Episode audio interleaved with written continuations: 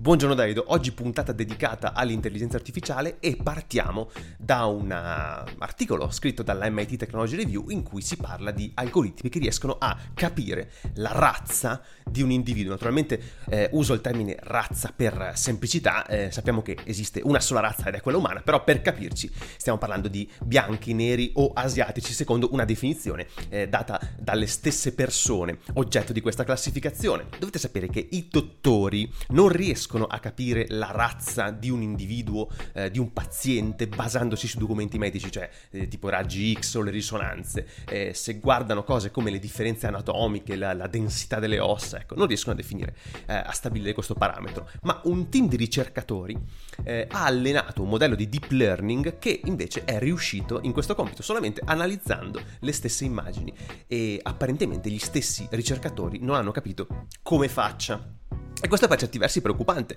perché i dottori e le strutture ospedaliere stesse usano algoritmi per decisioni importanti, come eh, l'eleggibilità di, una, di, un, di un paziente per una chemioterapia oppure per la terapia intensiva.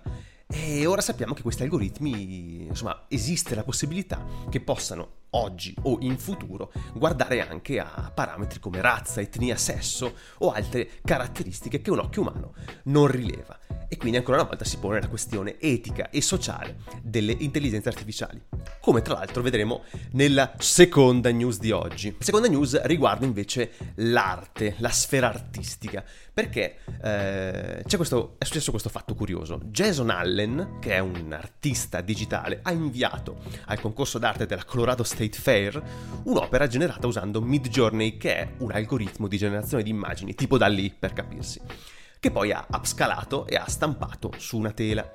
Ebbene, Allen ha vinto il primo premio con l'opera Teatro d'Opera Spatiale. Ovviamente sono subito esplose le discussioni su Twitter, su Reddit e sul Discord di Midjourney, perché naturalmente queste, questo, queste riguarda la natura dell'arte e cosa significhi essere un artista. In alcuni casi alcuni commenti, alcuni utenti arrivano a postulare proprio la, la fine di ogni attività artistica umana che inf- infine saranno destinate a essere uh, sostituite dalle macchine e dalle intelligenze artificiali. E, ma il dibattito naturalmente è anche sulla competizione stessa perché i giudici, uh, a detta loro, non sapevano che l'opera era stata realizzata usando un'intelligenza artificiale. Quindi cos'è l'arte, che cosa sono gli artisti, ma soprattutto quando usate Copilot per scrivere righe di codice, siete dei programmatori? Meditate, meditate tutti oppure no? Oppure no e tanto prima o poi la risposta ce la fornirà un algoritmo.